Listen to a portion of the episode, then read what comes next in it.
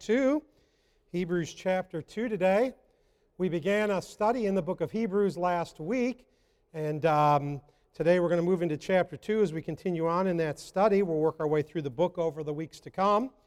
Uh, but in the beginning of chapter two, uh, right away, our first point today, we see a command to give heed, a command to give heed. Notice the first word of chapter two. It says, therefore, therefore. And as we always know, when the Scripture says, therefore, it's a great idea to find out what it's there for. And so, uh, therefore is saying, with all the information that has just been given, now here's something you need to consider. And so, chapter one, Uh, we jumped into chapter one, and we remember that in chapter one, we got a clear description of who Jesus Christ is. And then following that clear description of who Jesus Christ is, the rest of chapter one dealt with the fact that Jesus Christ is superior to angels. Jesus Christ is superior to angels. So now we come to chapter two, and it says, because of this information, because of what we now know about Jesus Christ, and we because of the superiority and the place of standing which we see him in, now there is some information that's needed. And so that's our first point today, the command to give heed. Notice what it says, therefore we ought to give the more earnest heed to the things which we have heard, lest at any time we should let them slip. He's the, the, the command is there. Give heed, give heed to what we have learned, what we've just been teaching about, the things that we just talked about, the things about Jesus Christ that we talked about last week, his character, who he was, and his superiority. Because of these things, we should give heed, lest at any time we should let them slip. The word let them slip carries the idea of drifting away. Drifting away. If you have ever sat in a boat or a kayak, uh, a boat that doesn't have the engine turned on uh, and is not anchored down, or a kayak which doesn't have an engine but just sitting there floating in the water. If you've ever been in one of those Uh, things, a boat or a kayak, and, and you just sit in the water and you get your attention occupied. Maybe you're fishing. That's what I'd be doing. And so maybe you're fishing and uh, you're just there. And, and suddenly, after a while, you look up and you realize, wow, I am nowhere near where I started fishing. I have, I have drifted way away from the spot I was. And sometimes when that happens, we find ourselves in situations that are, you know, I'm, I'm about to drift into shore where the trees and branches are going to be hitting me in the face or whatever. Or maybe worse yet, I'm drifting out to sea where I don't belong because I have not been paying attention and my boat has drifted. And, and the idea that the writer here of Hebrews is trying to, to give to us is that we have to be careful about the things that we have learned, heard, the things that we have learned, lest our life be like that, and we find ourselves adrift, and we really didn't even realize it was happening. See, folks, many times in the Christian life, we find ourselves drifting off into some area we shouldn't be in, and, and we really didn't realize it was happening until we get, we're way over here, and then we look back and say, wow, what happened? How, how did I get here? I don't know about you, but there are times in my life where, you know, I, I kind of drift away from the Lord, and to get to a certain point, I'm like, how, how did I get here? How did I let this happen? What, what was I thinking? Where I wasn't paying attention, and Satan just dragged me off of the spot where I should be. And that's what the idea is here that, as we've mentioned, Paul, I believe, writing the book of Hebrews, is talking about. He's talking about taking heed lest we drift away. Departure from the faith often comes slowly over time. Many times we don't just make a determination, you know what, I just I just don't believe that stuff anymore. I'm just going to walk away from my faith. Some people do do that, but that is not normally how people fall away from the faith. Usually they just slowly drift away. They used to come to church and worship God every week. Now they come three out of four weeks. Then the next thing you know, it's two out of four weeks. The next thing you know, well, we only worship God from our house. We don't go to church anymore. And next thing you know, they don't think anything about God. It's a, it's a drift, just slowly fading away from the faith that you once had. And we have to be careful, and that's what, that's what Paul is warning us about here. He's warning us about taking heed of the things that we have learned, the things that we have taught, he, lest we should let them slip. Guzik, in his commentary, states this. He says, "To do nothing is quite enough to be driven by the currents of the world, the flesh and the devil, and to drift away." It's a pretty good quote. To do nothing is quite enough. In other words, folks, if I just sit planted in my Christian life and really don't do anything to benefit myself spiritually, I just figure I'm where I need to be, I don't need to grow anymore, I don't need to do anything, I'm here. He says, that's enough for the currents of this world, for Satan and the flesh to just slowly drift us right out to sea. Griffith Thomas says, the protection against drifting is to have Christ as once the anchor and rudder of life. So we're going back to the boat example. He says, listen, he says, to keep yourself from drifting, you need Jesus Christ as the anchor and rudder of your life. Why? Because the anchor will hold us to the truth, while the rudder will guide us by the truth. That's a great illustration, folks, when you think about it. Jesus Christ as the anchor and rudder of my life.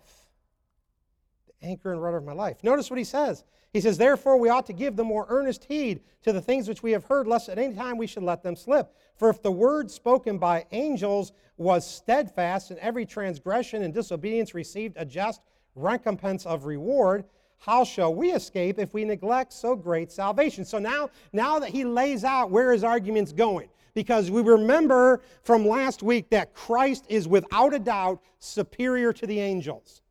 There is no angel that holds a candle to Jesus Christ. He is superior to the angels. So now Paul makes the argument. He goes back to that line of reasoning, and he makes this argument. He says, angels have spoken words, and people have deemed them important and listened to them. Correct? Yeah, sure. Study your Bible. The angels announced the birth of Jesus. What did they say? Go, you know, and, and proclaim. And all this. People listen. Why? Because it's an angel telling me to do something. And so certainly I would listen to the angel.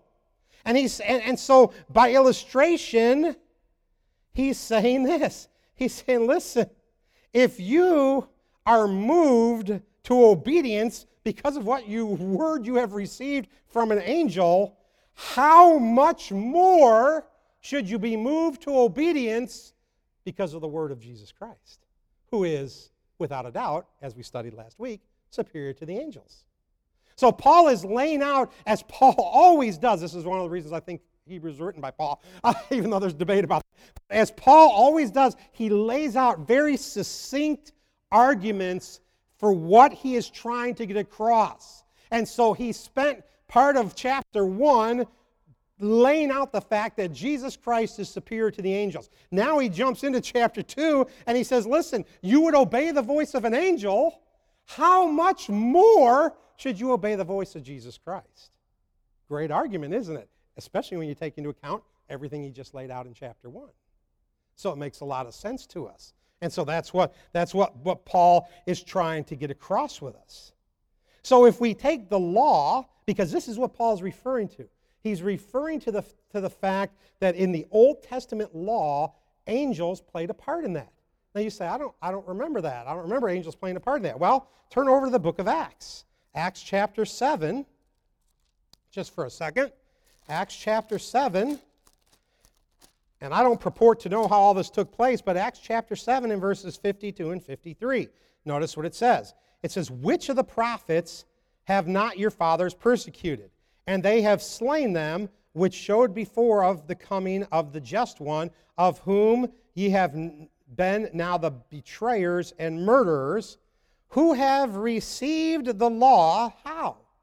By the dispos- disposition of angels, and have not kept it.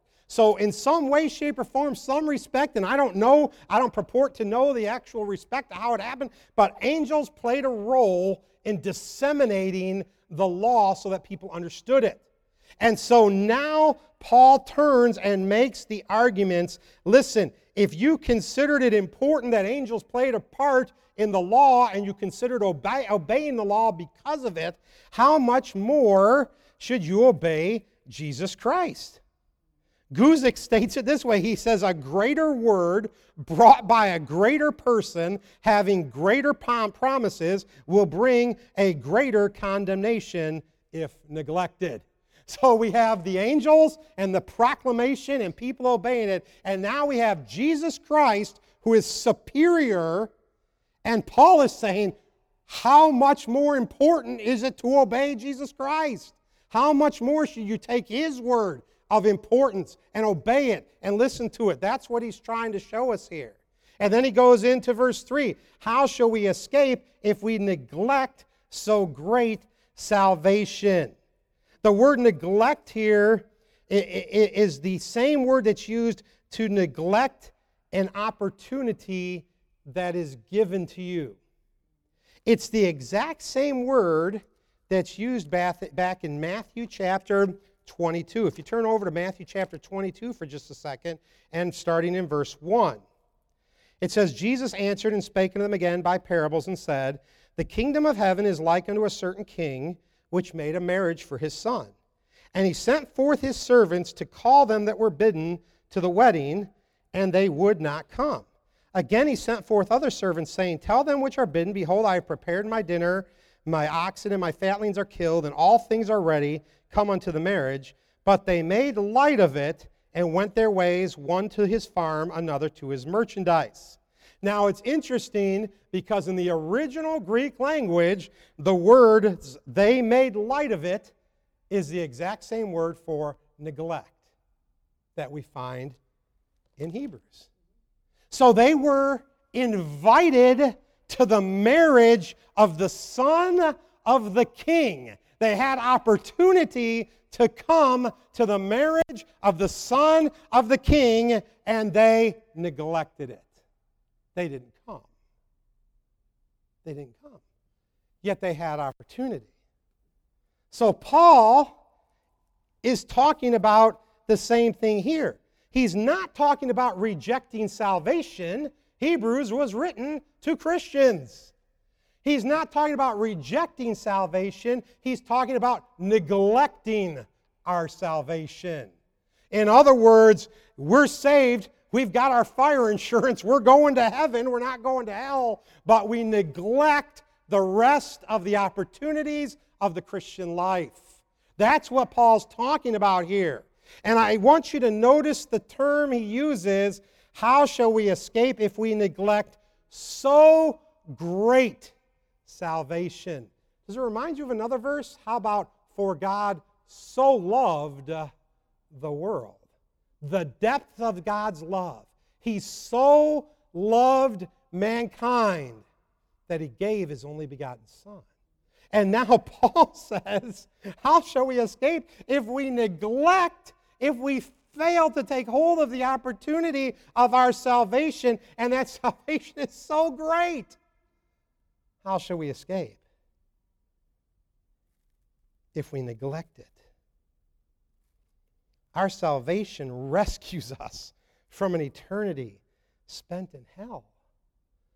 We should grab hold to it. We should let it guide us in our life. The gospel of Jesus Christ ought to guide our life. And that's what Paul's trying to help the, these folks understand, is that, is that we need to be careful that we don't squander the opportunity. And sometimes we can squander that opportunity.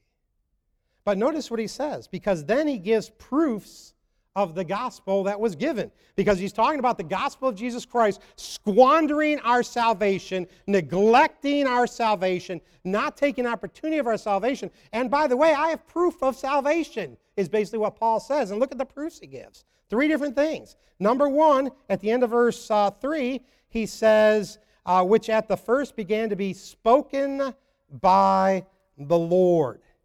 Spoken by, our salvation was spoken about by the Lord, was it not? What did Jesus say? I am the way, the truth, the life.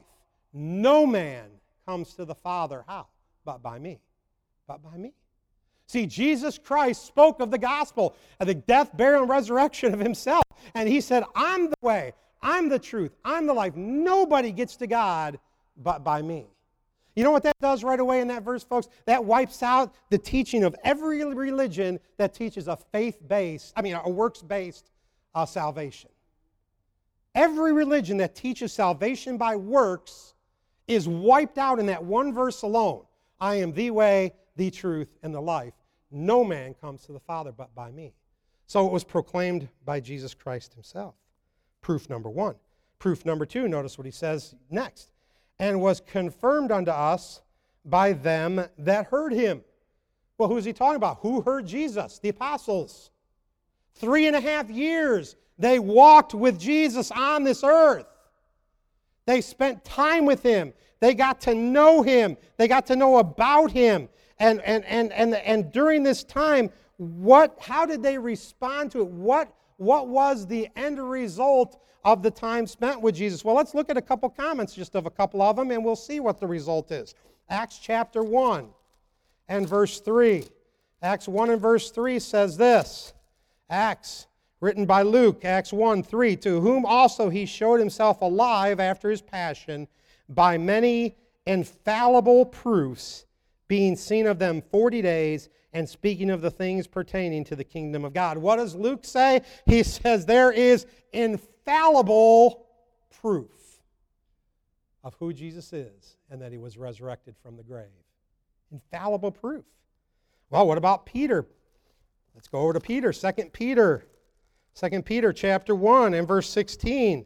He says, for we have not followed cunningly devised fables when we made known unto you the power and coming of our Lord Jesus Christ, but were eyewitnesses of his majesty.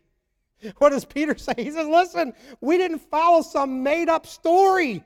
He said, we followed Jesus Christ himself, and we witnessed his glory and his power. That's what Peter had to say. Well, what about John? Let's slip over to First John. Chapter one. These were all men that walked with Jesus Christ on this earth. First John chapter one, verses one and two. Notice what it says. That which was from the beginning, which we have heard, which we have seen with our own eyes, eyewitness account, which we have looked upon, and our hands have handled of the word of life. John says, listen, we saw him. We walked with him. We touched him. That's what John's saying. Notice what he says. For the life was manifested, and we have seen it, and bear witness, and show unto you that eternal life, which was with the Father, and was manifested unto us. Jesus Christ came to this earth, walked on this earth, and the apostles knew him. They touched him. They spent time with him. They were eyewitnesses of him. They were eyewitnesses of his resurrection. And this is what the writers of Scripture uh, that, that we see in these men that spent time with Jesus, that was proof, that was proof given that now Paul cites in the book of Hebrews to the fact that Jesus Christ and salvation that comes only through him is of utmost importance. So we have the spoken word of Jesus Christ. We have the word confirmed by the apostles. Number three, the third proof, notice what it says. Um, it, the, the, the next thing, God, verse four, God also bearing them witness.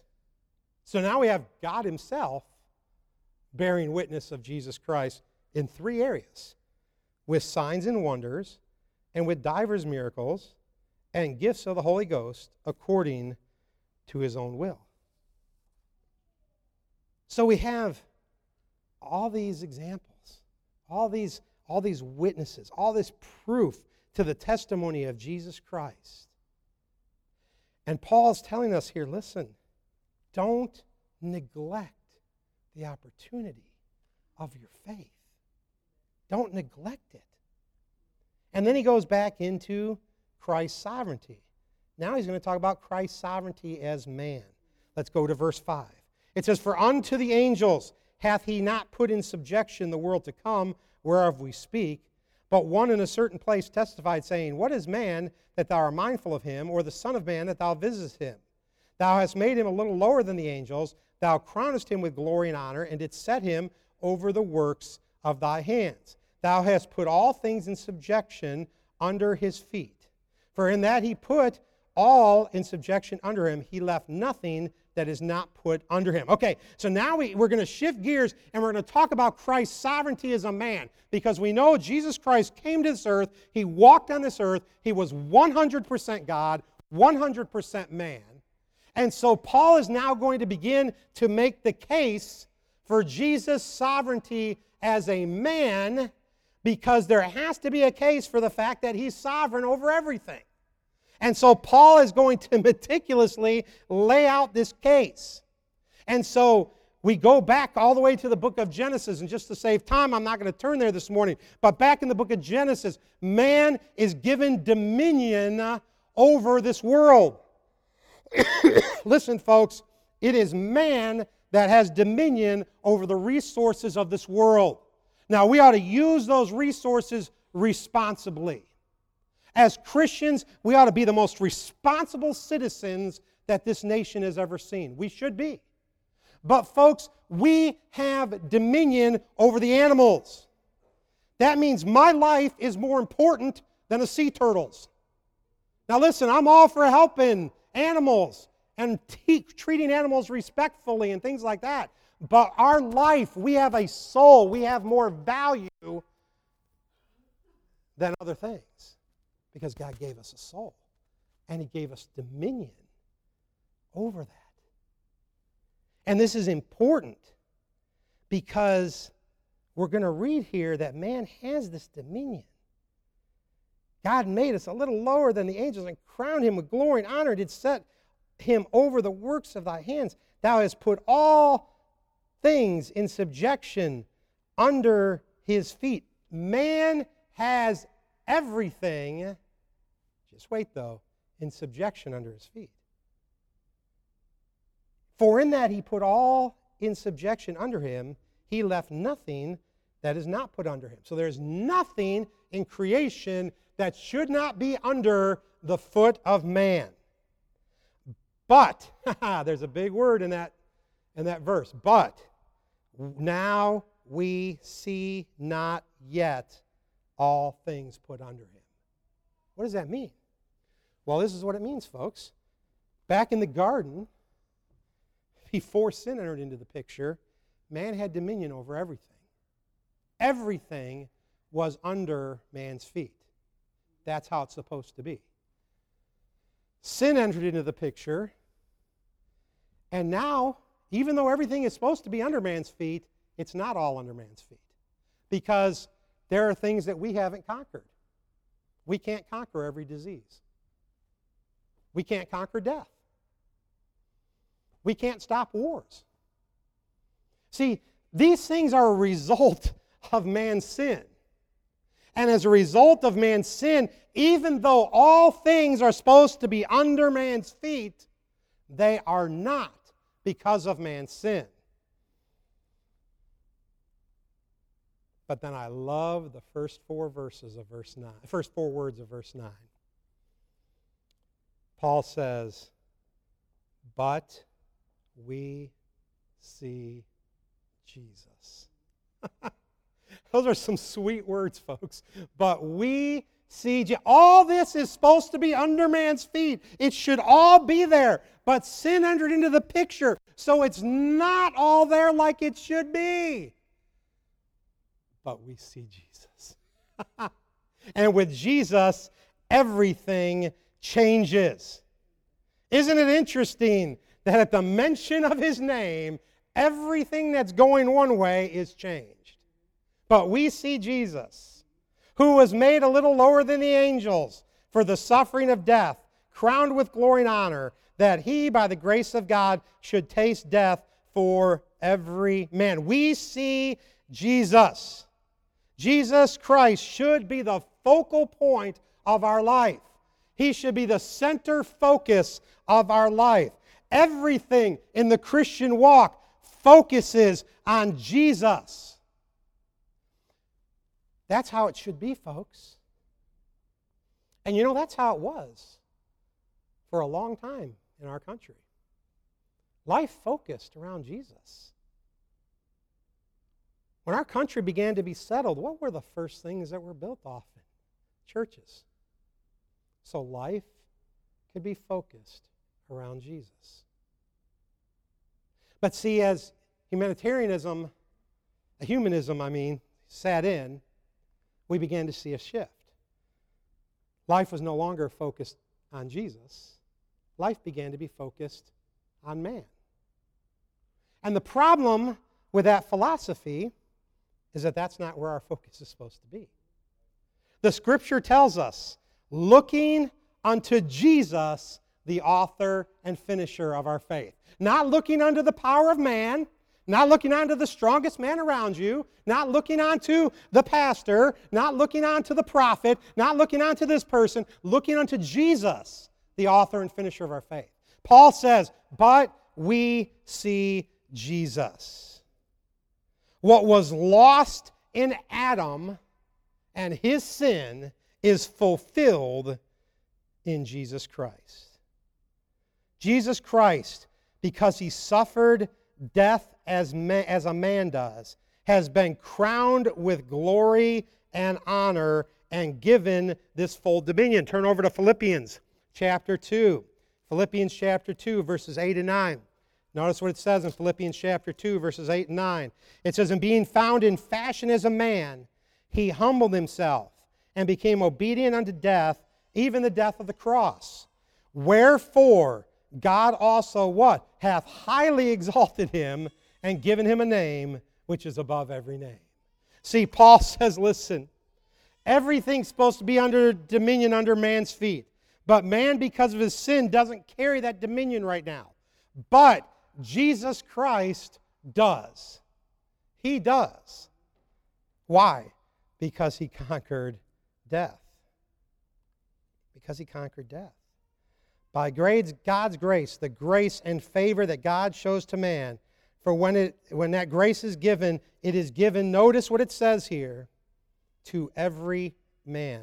Notice that by the that he by the grace of God should taste death for every man. Every man. What does that mean? It is available for all. It is available for all. Listen, folks, I really, I really grow tired of the philosophy that says God loves some people and he hates some people, and, and salvation's only for that elect group. I get tired of that philosophy, and it's very prevalent today in society. Salvation is not for a select group. That is reading into the Scripture. Salvation is for all. Have you ever noticed that you'll never meet a person who takes that other philosophy that doesn't think they're part of the elect? Salvation is only for the elect. Oh, and by the way, I made it into the elect. There's never going to be a person who says salvation is for the elect, and I'm not sure if I made it or not, but I hope so. It doesn't happen that way. They always think they're part of the elect. They were, they, they were good enough to make it into the elect. That's what they think.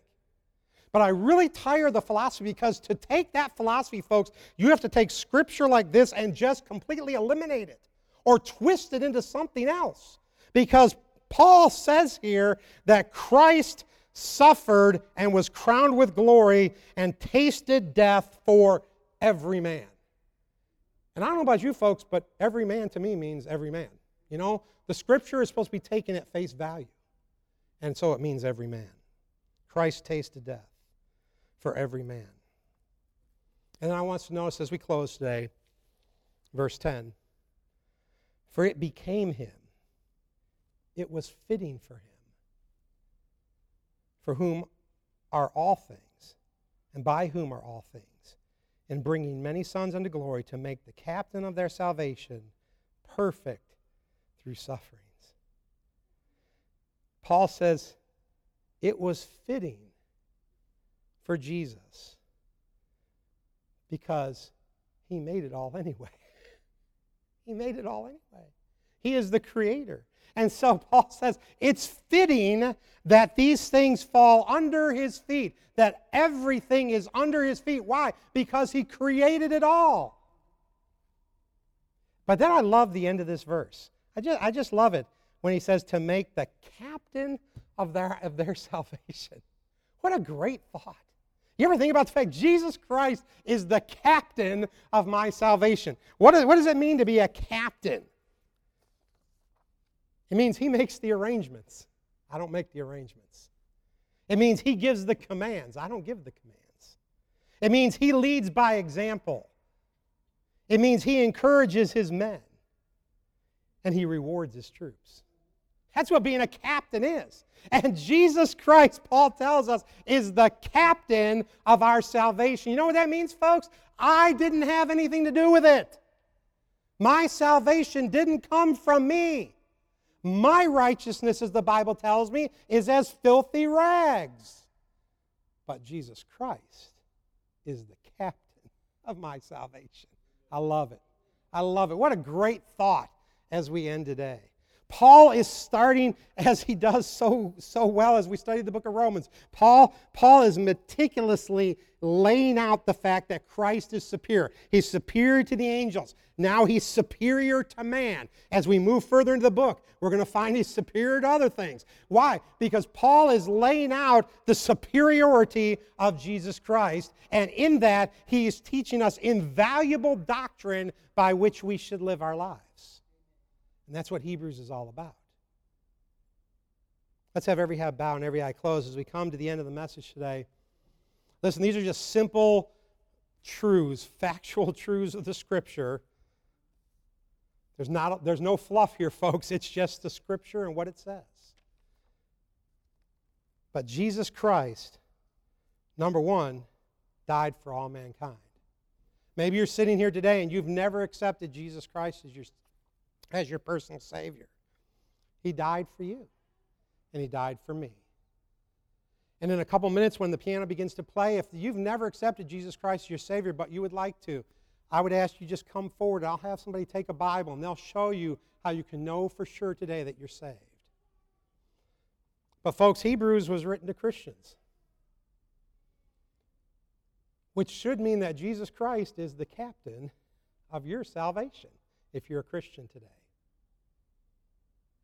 are you neglecting the opportunities of the Christian walk? Those of us that are Christians today, that's the question we have to answer. Am I neglecting the opportunities that I have spiritually because I've let my life just kind of drift away? Maybe you didn't even realize it. And then all of a sudden today during the sermon you looked up and you said, oh my, look how I've drifted. Look where I once was and where I am now.